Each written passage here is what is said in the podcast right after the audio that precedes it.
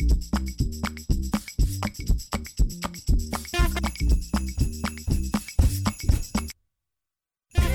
ทย PBS Podcast และไทย PBS Radio ขอเชิญทุกท่านพบกับคุณสุริพรวงศสถิตพร พร้อมด้วยทีมแพทย์และวิทยากรผู้เชี่ยวชาญในด้านต่างๆ ที่จะทำให้คุณรู้จริง รู้ลึก รู้ชัดทุกโรคภัย ในรายการโรงหมอ สวัสดีค่ะ คุณผู้ฟังคะมาแล้วค่ะรายการโรงหมอค่ะ พร้อมกันหรือยังสำหรับสาระที่เราจะได้ติดตามรับฟังกันในวันนี้นะคะ ถ้าพร้อมแล้วต้องตั้งใจฟังกันดีๆเลยกับอีกหนึ่งหัวข้อที่เราจะคุยกันในวันนี้ เป็นเรื่องที่น่าสนใจ เราจะบอกว่าน่าสนใจทุกทุกครั้งที่เราเจอกันทำนองนี้เลยนะคะ พร้อมกับสุรีพรค่ะ เอาล่ะวันนี้เราจะคุยกันถึงเคล็ดลับการมีชีวิตที่ดี เออ การมีชีวิตที่ดีคืออะไร แต่ละคนอาจจะมี ความรู้สึกที่แตกต่างกันออกไป บางคนบอกว่ามีบ้านมีรถมีทรัพย์สินเงินทองนี่คือชีวิตที่ดีของฉัน บางคนบอกว่าแค่ฉันมีคนที่ฉันรักอยู่กับฉันด้วยตลอดอาจจะเช่นคุณพ่อคุณแม่ เป็นครอบครัว อันนี้ก็คือการมีชีวิตที่ดีของฉันแล้วซึ่งแต่ละคนจะมีนิยามที่แตกต่างกันออกไปนะคะ เดี๋ยววันนี้เรามาหาคำตอบกันดีกว่ากับ ดร สุวัวุฒิวงศ์ทางสวัสดิ์ค่ะนักจิตวิทยาการปรึกษาคุณเอิญค่ะ สวัสดีค่ะครับสวัสดีครับคุณลีสวัสดีครับคุณผู้ฟังอยากจะมีซาวปรบมือต้อนรับรัวๆแฟเฮ้ตบเองทำนองนั้น อันนี้คือไม่ได้อะไรนะเราจะทำให้คึกๆตั้งแต่ต้นรายการอันทำนองนี้อะทีนี้วันนี้เราจะมาช่วยกันดีกว่า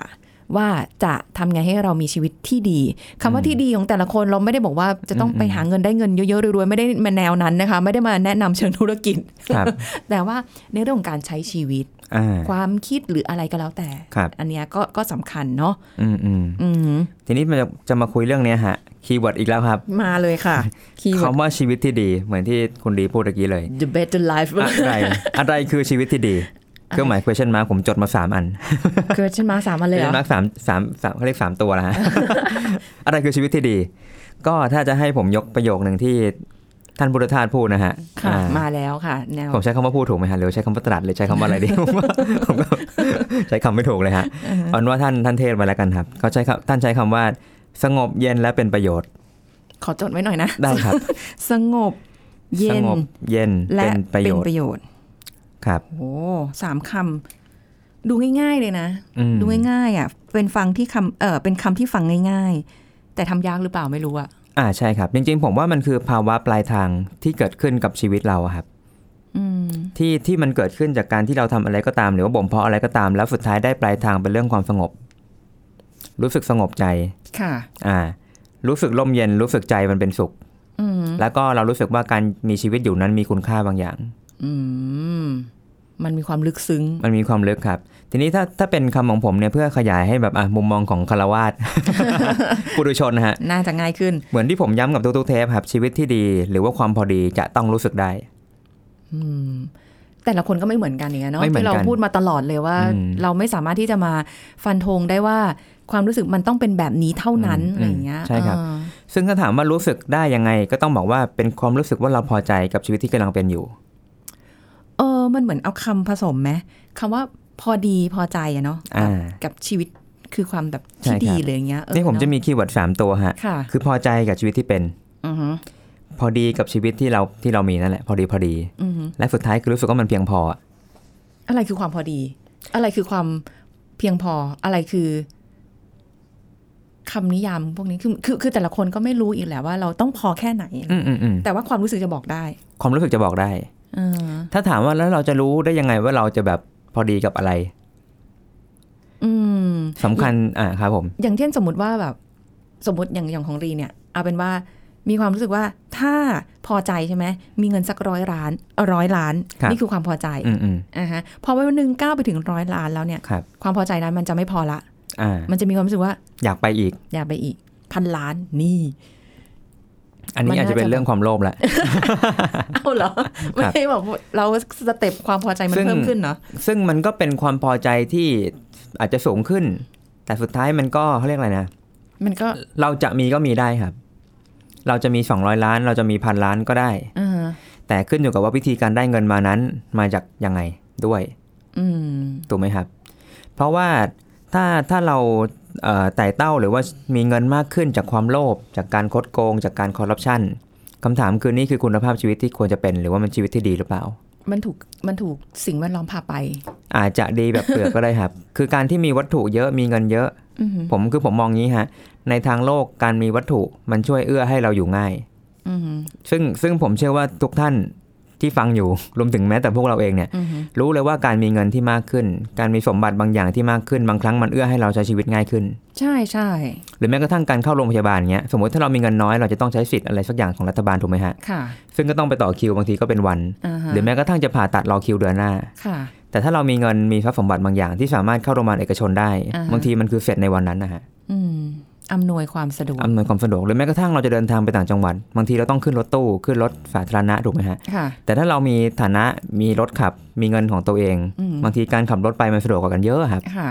เพราะงั้นอันนี้ผมพูดพูดทางกฎของทางโลกก่อนอืมว่าการการมีวัตถุบางทีก็เอื้อให้เราใช้ชีวิตง่าย อืมแต่วัตถุนั้นจะนำมาซึ่งความสุขโดยแท้จริงหรือเปล่าเนี่ยอีกเรื่องหนึ่ไม่งรู้เนาะเพราะบางทีการมีวัตถุก็อาจจะทำให้เรายึดติดมากขึ้นค่ะหรืออาจจะเป็นภาระให้เรารู้สึกกังวลมากขึ้นก็ได้ อืมอืมหรือยิ่งมียิ่งพอกพูนให้อัตราหรือว่าความรู้สึกแบบตัวเองสำคัญยิ่งหนาขึ้นไปอีก โอ้ใช่ใช่อ่าเพราะงั้นผมเลยเลยพูดกลางๆไว้ก่อนว่าการมีวัตถุไม่ใช่ปัญหา แต่คุณภาพใจของผู้ที่มีวัตถุนั่นแหละเป็นตัวชี้วัดเลยว่าแบบอ๋อจะเป็นปัญหาไหมอือหืออืมน่าสนใจตรงนี้ครับเพราะงั้นผมเลยบอกว่าจะมีร้อยล้านสองร้อยล้านพันล้านไม่ใช่ปัญหาครับ ค่ะ ปัญหาคือใจผู้ที่มีนั่นแหละเป็นยังไง แต่ตอนนี้ปัญหาคือมันไปไม่ถึง ไปไม่ถึงเาร้อยใช่ล้านผมไปไม่ถึงเหมือนกันโอ้ยชีวิตนี้ผมเก็บไม่ถึงอะแต่ไม่เป็นไรครับเพราะว่าร้อยล้านมันอาจจะไม่ใช่ตัวสลักสำคัญที่สุดก็ได้ เพราะว่าเหมือนที่ผมบอกว่ามีก็ได้ แต่ถ้ามันมีอย่างเพียงพออืมผมอาจจะมีแบบอะแสนหนึ่งสองแสนอะไรแล้วแต่ค่ะแต่ถ้ามันพอกับชีวิตนะครับ มันก็พออะอืมอืมมันอาจจะไม่จำเป็นต้องมีร้อยล้านเพราะว่าอาจจะเกินความจำเป็นก็ได้ค่ะร้อยล้านอาจจะทำให้เราเข้าถึงทรัพยากรบางอย่างที่มากขึ้นค่ะแต่ถ้าเรามองว่าสิ่งนั้นมันก็ไม่ได้สลักสำคัญหรือจำเป็น เราก็อาจจะไม่จำเป็นต้องพยายามเสาะแสวงหา หรือพยายามดิ้นรนเพื่อให้มีร้อยล้านก็ได้อืมเพราะรู้สึกว่ามีแล้วไม่ได้ใช้อะครับค่ะอืมหรือเกินที่จะจะใช้อืมเพราะงั้นคำว่าเพียงพอกับชีวิตมันก็เลยจำเป็นนะครับค่ะส่วนคำว่าพอดีกับชีวิตนี่ก็เหมือนกันว่า สมมุติเราจะมีร้อยล้านเราอาจจะต้องแบบคิดทำอะไรสักอย่างคิดการใหญ่อืมคิดทำธุรกิจใหญ่โตอะไรไม่รู้ค่ะแต่แน่นอนการทำใหญ่โตความรับผิดชอบมากขึ้น การดิ้นรนมากขึ้น การต่อสู้มากขึ้น ความค่ะเหน็ดเหนื่อยมากขึ้นอืมคำถามคือมันพอดีกับกับเราหรือเปล่าอืม กับสุขภาพชีวิตเรากับจิตใจเรากับความพร้อมกับเวลากับสิ่งที่เราต้องแลกไปกับการพยายามนั้นนะฮะ บางคนอดทนเพื่อยอมแลกเลยนะ อ่าคำถามคือมันพอดีกับเราไหม มันน่าจะไม่พอดีแล้วอ่าใช่ อันนี้ก็ต้องสำหรับอกว่าบบางคนนะใช่สำหรับต้องบอกว่าแล้วแต่คน บางคนพอดี บางคนเกิดมาเพื่อแบบเป็นสิ่งนี้เลยอืมบางคนทำได้ครับ ผมค่ะก็ผมก็ชื่นชมเคารพนะว่าคนบางคนสามารถทำสิ่งนั้นได้อืมเพราะเขามีศักยภาพหรือมีโอกาสมีดวงมีโชควาสนามากพอ เหมือนกับคนทุกคนเกิดมาก็มีหน้าที่ของตัวเองเนาะ เพราะว่าอืมก่อนก่อนที่จะคุยกันในรายการที่เราเจอกันวันครันี้บเนี่ย ก็คุยกับคุณเอิญเหมือนกันว่าเออคนบางคนนี้คือทำไมเขามีแนวคิดมีนู่นนี่อะไรอย่างเงี้ยเนาะก็คือเหมือนกับว่าเป็นเส้นทาง อ่าใช่ครับของเขาโดมัยนคือเส้นทางเฉพาะเลยของใครของมันนะฮะอืมใช่แล้วสุดท้ายเมื่อมันรู้สึกว่าพอกับที่มีพอดีกับที่เป็นด้วย เราจะจบด้วยความพอใจครับอืมเออฉันพอละประมาณเนี้ยฉันรู้สึกพอใจกับชีวิตที่มี ดูเหมือนมันมีคำว่าพอเพียงมารวมด้วยเลยอะแบบมันพแบอบเพียงดูเป็นใช่ครับเป็นเอ่อไม่มากเกินไป แล้วก็ไม่ได้ให้ตัวเองน้อยเกินไปจนรู้สึกว่าอืมันเบียดเบียนตัวเองหรืออะไรเงี้ยแต่ว่ามันทุกอย่างมันพอดี ใช่พอเพียงไปพอกลางดีกลางๆเลยอะอ่าใช่ครับเออพอดีกับประมาณตัวเองนี้มันมันก็เหมือนกับอารมณ์เหมือนที่ผมย้ำเสมอเนาะเสื้อผ้าที่เราสวมรองเท้าที่เราใส่ครับค่ะมันจะพอดีกับเราอืมอืมซึ่งคุณเอิญมีความพอดีที่แตกต่างกับของรี รีก็มีความแตกต่างที่ พอดีแตกต่างจากคุณผู้ฟังหลาย ๆ ท่านเหมือนกัน เพราะฉะนั้นเราเราไม่เราอาจจะไม่ได้มารับกันได้บอกว่าเออต้องอย่างนี้สิอย่างนี้สิเอออ่อ่า ต้องเออต้องขยับมาเนี่ยเนี่ยเนี่ยอันเนี้ยอืมมันโอเคมากเลยอะไรอย่างเงี้ยครับก็ขนาดนั้นไม่ได้ อ่าใช่ครับเพราะงั้นอันนี้ของใครของมันนะเพราะงั้นขั้นขั้นตอนแรกสำคัญสำคัญนะครับ ที่จะเข้าถึงการมีชีวิตที่ดี คือเราต้องเข้าใจตัวเองก่อน โอ้โห เข้าใจและรู้จักธรรมชาติตัวเองคำถามคือแล้วเราจะเข้าใจและรู้จักธรรมชาติตัวเองได้ยังไง นั่นสิ ผมมองว่าส่วนเนี้ยสำคัญที่ประสบการณ์ชีวิตครับ ค่ะ วันเวลาที่เราผ่านด้วยการที่เราเอาชีวิตไปสัมผัสกับสิ่งนั้นสิ่งนี้ ด้วยตัวเองรวมถึงการเห็นตัวอย่างจากชีวิตคนอื่นด้วยตัวเอง บางครั้งมันจะเป็นจุดที่คล้าย ๆ คอยมาให้เราตั้งคำถามกับตัวเองแหละ ว่าแล้วเราอะรู้สึกพอดีตรงไหน อืมประสบการณ์ชีวิตจะเป็นตัวบอกครับ ค่ะ เหมือนประมาณว่า ถ้าเราจะไปเลือกเลือกซื้อเสื้อผ้าสักตัวหนึ่งบางทีถ้าเราแบบซื้อไม่เป็นเราก็รู้สึกว่าตัวนี้ก็ได้ตัวนั้นก็ได้ อืมถูกไหมครับ แต่จริงเสื้อผ้าแต่ละตัวมันก็จะมีเนื้อผ้าต่างกันรูปทรงต่างกัน หรือแม้กระทั่งการตัดเย็บรูปแบบ มันก็เหมาะกับการการละเทศะคนละแบบค่ะถูกไหมครับอืมถ้าเราไม่มีไม่มีประสบการณ์ เราก็เหมือนซื้ออะไรก็ได้มาฮะแต่พอใส่แล้วมันไม่พอดีอะค่ะซื้อตามคนอื่นเป็นไงครับ คนอื่นใส่สวยแต่เราใส่แล้วไม่พอดี ใช่ใช่ อันนี้เห็นอันนี้เจอบ่อยอ่าเพราะว่านางแบบที่ใส่เขาสวยอะไรพอมาอยู่กับเราปุ๊บอื้อหือเหมือนแหนมมันเลยมันไม่ะรพอดีถูกไหมครับอ่าใช่ หรือแม้กระทั่งจะซื้อเข้าแบบเข้ากับอะสมมุติเราต้องไปงานอะไรสักอย่างที่เป็นงานโรงแรมค่ะ เราก็เลือกซื้อไม่ถูกเราก็คิดว่าประมาณนี้ก็ได้มั้ง แต่โอ้โหมันอาจจะเป็นเสื้อที่แบบอาจจะตกยุคไปนิดนึงอะไรเงี้ยก็ต้องดูดูปัจจัยหลายอย่างเหมือนกันเนาะอืมใช่ครับในการจะเลือกอะไรหรือว่าให้มันว่าใช่มันพอดีกับเรา หรือว่าพอดีกับทุกสิ่งรอบตัวเรา ใช่ครับ อืม เอ๊ะคำว่าพอดีบางทีอาจจะไม่ได้แค่เราไหมหรือว่าพอดีมันต้องพอดีกับรอบข้างเราด้วยอะไรอย่างอ่าเงี้ยใช่ครับเพราะว่าชีวิตคือมันจะมีส่วนที่เรามีความสัมพันธ์กับตัวเองอือฮึและส่วนที่เรามีความสัมพันธ์กับผู้อื่นนะครับ ค่ะ เพราะงั้นความพอดีจะต้องเกิดขึ้นทั้งเรากับตัวเองและเรากับผู้อื่น มันต้องพอพอเขาเรียกว่าพอประมาณอะอื มอืมมันอาจจะไม่ได้บาลานซ์ไปทั้งหมดหรอกแต่มันค่ะจะมีจุดที่แบบประมาณเนี้ยพอประมาณก็คือคือฉันพอใจอย่างเงี้ยอ่าอะไรประมาณใช่ครับนี้ใช่ไหมประมาณนั้นอืเพราะงั้นเรื่องประสบการณ์ตรงนี้ผมเลยย้ำว่าสำคัญ ถ้าเรามีประสบการณ์เรื่องชีวิตค่อนข้างมาก เราจะรู้ว่า เอ้ย เราจะแบบจัดแจงตัวยังไง หรือว่าต้องเลือกใช้ชีวิตยังไงให้รู้สึกว่าแบบมันประมาณเนี้ยอืมอืมถ้างั้นก็เอาเป็นว่าเดี๋ยวช่วงหน้าเนี่ยเนาะ เราก็จะได้มาคุยกันครับถึงความพอดีอืมอืมอะไรต่างๆ เหล่านี้นะคะ ซึ่งแต่ละคนเอาให้ฟังไว้ ส่วนอ่าครับการจะไปดูว่าพอดีกับตัวเองยังไง ก็ลองปรับประยุกต์ตัวเองดู แต่ช่วงหน้าค่ะครับพักกันสักครู่แล้วกลับมาฟังกันต่อค่ะ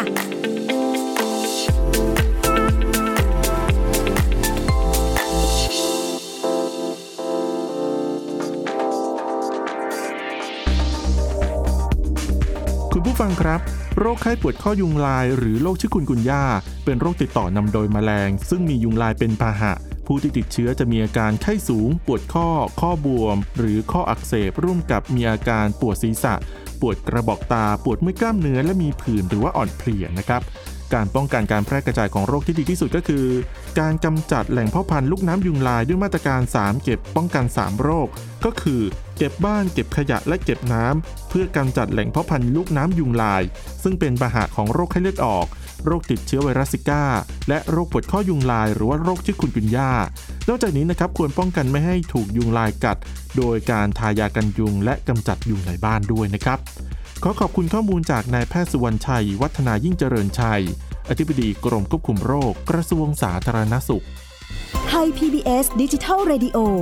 ออกอากาศจากองค์การกระจายเสียง และแพร่ภาพสาธารณะแห่งประเทศไทย ถนนมิภาวดีรังสิต กรุงเทพมหานคร ไทย PBS ดิจิทัล Radio วิทยุข่าวสารสาระ เพื่อสาธารณะและสังคม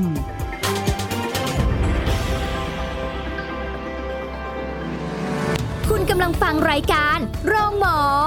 รายการสุขภาพเพื่อคุณจากเรากลับมาพูดคุยกันต่อค่ะ คุณผู้ฟังคะสำหรับในช่วงนี้นะคะ กับการมีเคล็ดเอ่อเคล็ดลับการมีชีวิตที่ดี ทีนี้ต้องขอคำแนะนำจากคุณเอิญแล้วแหละว่า ถ้าเกิดเราอยากจะมีชีวิตที่ดี มีแนวทางไหมมีเคล็ดลับอะไรยังไงไหมแนะนำหน่อยอ่ามีครับ มันก็จะเป็นเอ่อเคล็ดลับรวมๆมันเนาะเพราะว่าจริงๆแล้วการจะเข้าถึงชีวิตที่ดีมันมีหลายองค์ประกอบแหละอ่าตะกี้ผมย้ำไปแล้วว่าเรื่องการเข้าใจตัวเองเนี่ยสำคัญที่สุดเลยค่ะ ซึ่งเราจะเข้าใจตัวเองได้ผ่านประสบการณ์ชีวิตที่เราเจอในแต่ละวันนะครับ เพื่อที่จะบอกว่าสุดท้ายอะไรพอดีหรือไม่พอดีกับเราอืมแล้วเมื่อเรารู้จักตัวเองปั๊บมันจะเป็นนำไปสู่การกำหนดทิศทางอะครับ ว่าเราจะทำอะไรบ้าง เพื่อให้ไปถึงจุดที่เรารู้สึกพอดี อืมอืมเมื่อมีทิศทางปั๊บเราก็จะมีคล้ายๆสิ่งที่เรียกว่าคอมมิชเมนต์อะหรือความตั้งใจหรือความรับผิดชอบค่ะที่จะใช้ชีวิตตัวเองไปในทางนั้นแหละ เหมือนกับว่าพอมาเราเราเจออะไรที่มันพอดีแล้วมันก็จะอื มีความสุขแฮปปี้กับตรงนั้น แล้วก็เรารู้สึกว่าทางเนี้ยมันควรเดิน อ่าใช่ครับ แล้วถ้าเราทำได้สิ่งที่จะเกิดขึ้นคืออะไรฮะ ความเคารพตัวเองครับ อืมเรารู้สึกว่าแบบ เออ เราก็เป็นแม่งคนเข้าท่าว่ะอะไรเงี้ย อันนี้เหมือนชมตัวเองนิดนึงอะไรอย่างงี้ชมตัวใช่ไหมเองเออเออแต่บางครั้งการบอกว่าตัวเองแบบเข้าท่าใช้ได้ ผมว่าจริงๆมันก็เป็นคำที่ให้กำลังใจตัวเองเหมือนกันนะครับ ค่ะอืม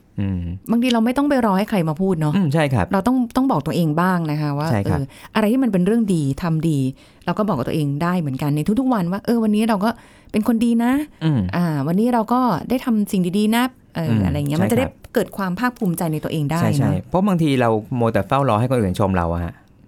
มันเลยกลายเป็นว่าบางทีคนอื่นก็มองชีวิตตามกรอบตัวเองอะค่ะบางทีดีแต่ละคนก็ไม่เท่ากัน อืม อย่างเช่นเราอาจจะรู้สึกว่าสิ่งนี้ดีแล้ว คนอื่นบอกเท่านี้เองเหรอเรียกว่าดีอย่างเงี้ยแล้วเราจะไปเติมกำลังใจจากไหนถูกไหมครับค่ะเพราะงั้นเราสามารถเติมกำลังใจให้ตัวเองได้เลยโดยที่เรานี่แหละเป็นคนออกปากชมตัวเองครับ อืมอืมแต่ก็ไม่ได้แบบว่าชมตัวเองจนแบบว่าเหลิงอะไรเงี้ยโโหไม่ไม่อุ๊ยไม่ฉันอะไรขนาดนั้นใช่ไม่ต้องนะคะแค่แค่เหมือนกับคล้ายๆเรายินดีกับตัวเองอะครับอืมชื่นชมตัวเองยินดีกับยินตัวดีเองกับตัวเองมว่าเฮ้ยเราก็ ใช้ได้นะอะไรเงี้ยฮะเหมือนที่เคยที่เคยคุยกับคุณเอิญก่อนหน้านี้เนาะว่าในระหว่างทางเนี่ยเราสามารถที่จะชื่นชมตัวเองได้นะใช่ถ้ายัครับไม่ถึงเป้าหมายของเราอะอืมบางทีก็อืมจำเป็นที่จะต้องสร้างแรงพลังให้กับตัวเอง เพราะว่าเรามัวแต่รอจากคนอื่นเนี่ย ถ้าเกิดเขาไม่ให้เราขึ้นมาทำไงอะอืมเราก็ไปต่อไม่ได้อย่างเงี้ยเหรอใช่ครับถูกต้องเลยาเพราะงั้นบางทีบางคนอาจจะละเลยตรงนี้ไปค่ะบางทีการมีชีวิตที่ดีอาจจะไม่ต้องยึดโยงกับการชมผู้อื่นที่ผู้อื่นชมเราก็ได้ค่ะการมีชีวิตที่ดีมันอาจจะหมายถึงว่าเราสามารถสร้างความรู้สึกที่ดีให้ตัวเอง ได้ด้วยตัวเองอะเออนี่สำคัญนะ ในความรู้สึกอืมว่าตอนนี้มีความรู้สึกว่าอันเนี้ยคือสิ่งสำคัญเลยแหละ อืมใช่ครับ ทีนี้ถัดไปจากที่ตะกี้บอกว่าเคารพตัวเองภูมิใจกับตัวเองเนาะค่ะอ่า มันก็จะเป็นเรื่องของการที่เราทำในสิ่งที่ทำให้รู้สึกว่าชีวิตเรามีคุณค่าครับอืมชีวิตมีความหมายในการได้อยู่ ค่ะ อืม เมื่อรู้สึกว่าชีวิตน่าอยู่ ก็จะรู้สึกว่าชีวิตดี มีคุณค่าใช่ไหม เออมันเคยมีแวบหนึ่งในความรู้สึกนี้นะ ในชีวิครัตบครั้งหนึ่งที่รู้สึกว่าเราภาคภูมิใจในสิ่งที่เราทำเราสามารถทำมาถึงได้ถึงขนาดนี้อืมมหรือว่ามันมันเป็นเรื่องที่ไม่ได้คาดหวังไว้ด้วยมั้ง ว่าจะเดินมาได้ไกลหรืออะไรเงี้ยอืม มันเกิดความรู้สึกภาคภูมิใจในตัวเองนะใช่ครับในในในครั้งหนึ่งที่เคยรู้สึกแบบนี้เหมือนอ่ากัน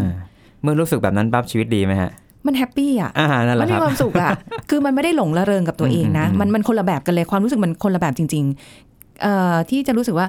เราอยากจะทำอะไรดีๆ ต่อไปอะอือฮึอ่าแล้วก็ถ้าเป็นการพัฒนาตัวเองได้หรืออะไรได้อะมันจะดี ตอนนั้นเป็นความรู้สึกที่ไม่ได้คำนึงถึงว่าใครต้องมาชมเราาหรือเราต้องรอให้ใครหลาย ๆ คนชื่นชมเราแต่เราอะ มันเป็นความรู้สึกที่แบบโหเหมือน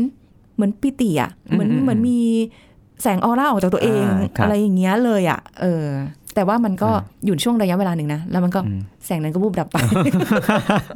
มันไม่ได้อยู่ถาวรอะไรอย่างเงี้ยวูบแบบคล้ายๆกลับไปที่กลางๆ หรือว่ากลับไปที่ลบๆฮะมันบางทีมันก็บางทีมันจะถอยลงไปอ๋อออะไรนิดนึง แล้วแต่ว่าเจออะไรมาเนาะใช่ใช่อ่แต่ว่าครับแต่ว่าความรู้สึกนั้นนะพอพอคุณเอิญบอกปุ๊บเนี่ยมัน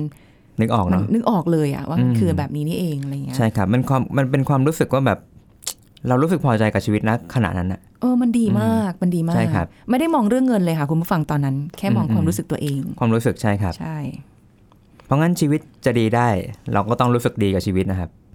อืมชีวิตที่ไม่ได้ทำให้เรารู้สึกดี ชีวิตก็ไม่ดีอะเอออันนี้มันมันเป็นความรู้สึกที่ทุกคนบอกตัวเองได้อยู่แล้วว่าอืมตอนนี้กำลังเจอดีหรือไม่ดียังไง แล้วครับถ้าเกิดว่าไม่ดีอยู่แล้วเราอยากจะให้ดีอะก็ต้องค่อยๆแก้ไขแล้วฮะก็ต้องไปดูก่อนว่ามีอะไรบางอย่างที่เรากำลังปฏิบัติไม่พอดีกับตัวเองหรือเปล่า อืม อันนี้เช่ก็นต้องไปดูแต่ละคนแล้วว่าทำอะไรมาที่แบบอือฮึไม่พอดีกับตัวเองไหมหรือมีวิธีคิดบางอย่างที่ยังแบบไม่ถูกทางหรือเปล่า ค่ะ เราก็เลยไม่ได้เข้าใกล้คำว่าชีวิตที่ดีอะครับอืมเพราะบางอย่างมันก็เป็นเรื่องของวิธีคิดมุมมองก็มีนะบางคนอาจจะมีชีวิตที่ดีอยู่แล้วก็ได้ แต่ความค่ะรู้สึกไม่พอใจสักทีหรือไม่ไม่รู้สึกไม่รู้ไม่รู้จักพออืมก็เลยมองว่าชีวิตไม่เคยดีอะครับ ค่ะ มันมีมีเคยเจอเคสอะไรแบบนี้บ้างไหมที่แบบว่ามาปรึกษามาแบบ เฮ้ยฉันแบบรู้สึกว่าชีวิตฉันไม่ดีเลยอะไรเงี้ยมันก็มีนะครับ คือมันจะมีแบบไม่ดีจริงอือฮะๆกับกับรู้สึกว่าไม่พอสักทีอย่างเงี้ยอือฮะอ่าคือไม่ดีจริงๆ หมายถึงว่าเขากำลังถูกทำร้ายหรือว่าถูกบั่นทอนจากอะไรสักอย่างรอบตัวอืมจากวิถีชีวิตบางอย่างของเขา ซึ่งอันเนี้ยผมเข้าใจว่าโอเค มันก็ชีวิตคงไม่ค่อยดีแหละ ค่ะ ถูกไหมครับ เพราะเขาเป็นผู้ถูกกระทำซึ่งอาจจะไม่มีสิทธิ์เลือกมาก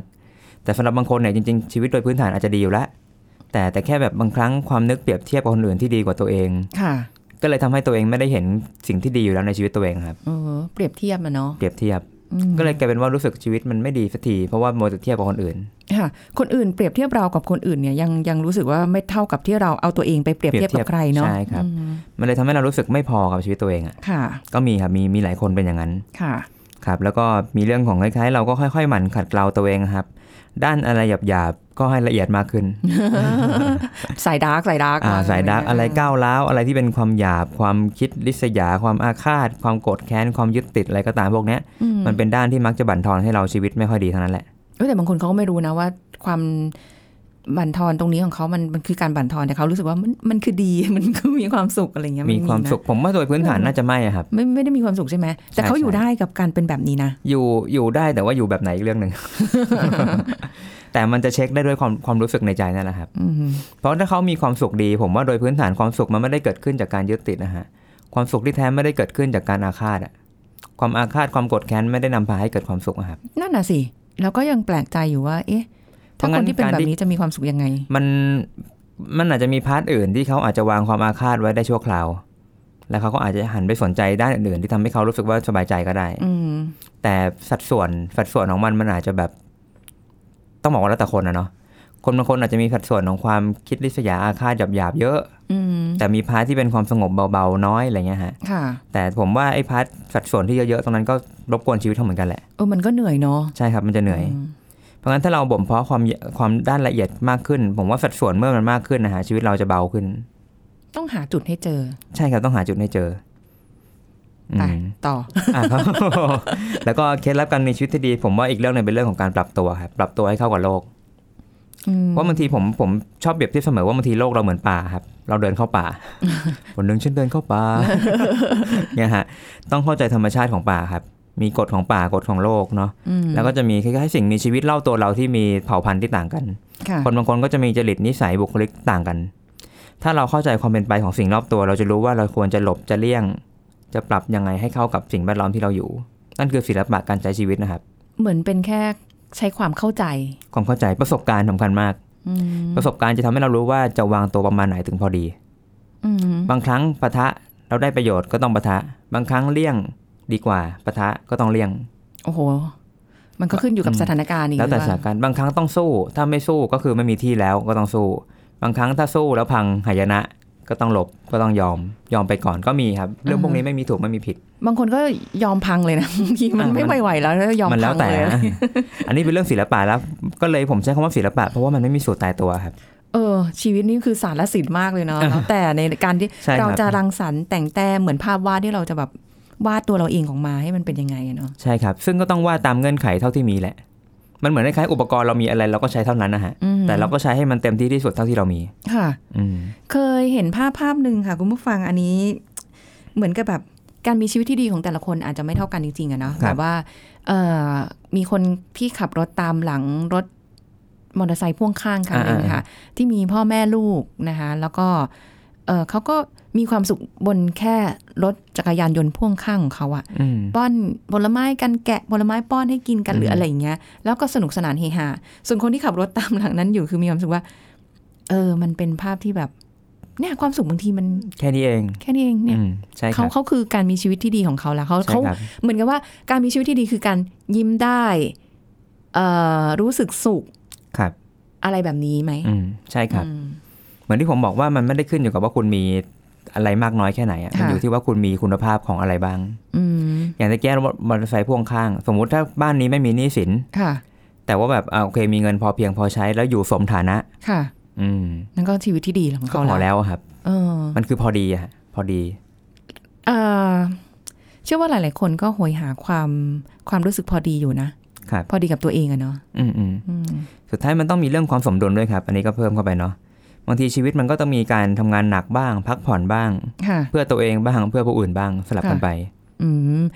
เออเหมือนเป็นหาพื้นที่ของความสบายใจอืมเซฟโซนใช่อะไรครับอย่างนี้ด้วยเนาะในการที่แบบเราจะพักจากสิ่งที่มันแบบ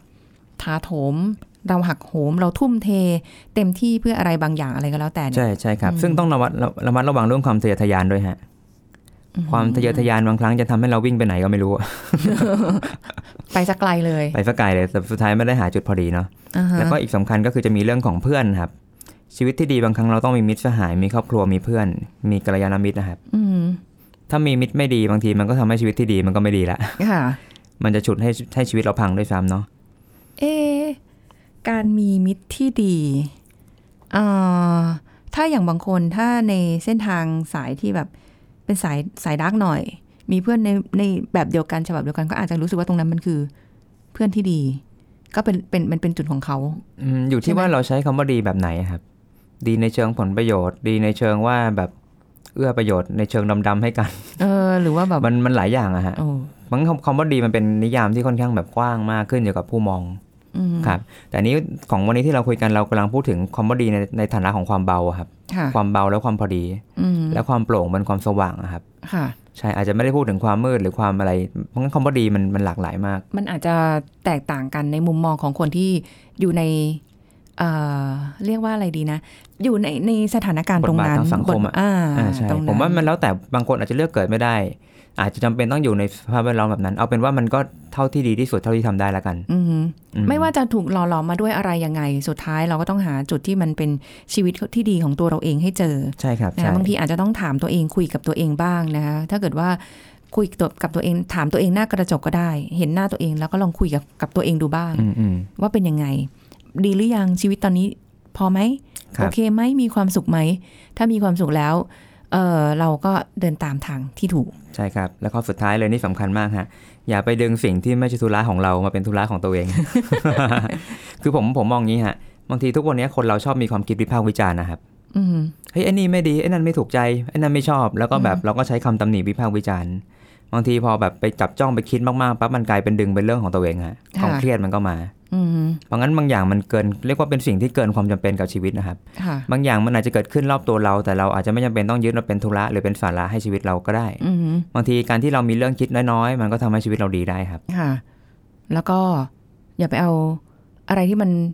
เป็นสิ่งที่มันทำให้เราคิดแย่ๆหรืออะไรเงี้ยมามาอยู่ในตัวอ่าเราเยอะใช่ครับใช่อย่างเงี้ยใช่นะจะได้มีชีวิตที่ดี คิดแต่สิ่งดีๆ คิดดีพูดดีทำดีก็โอเคครับใช่ครับเท่านี้ได้ดีแน่นอนเอ๊ะเหมือนเพลงสักอย่างหนึง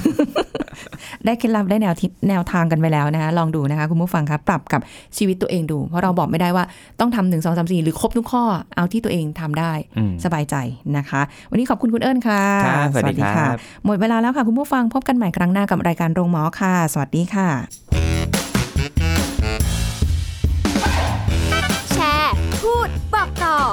รายการโรงหมอได้ทุกช่องทางออนไลน์ เว็บไซต์ www.thaipbspodcast.com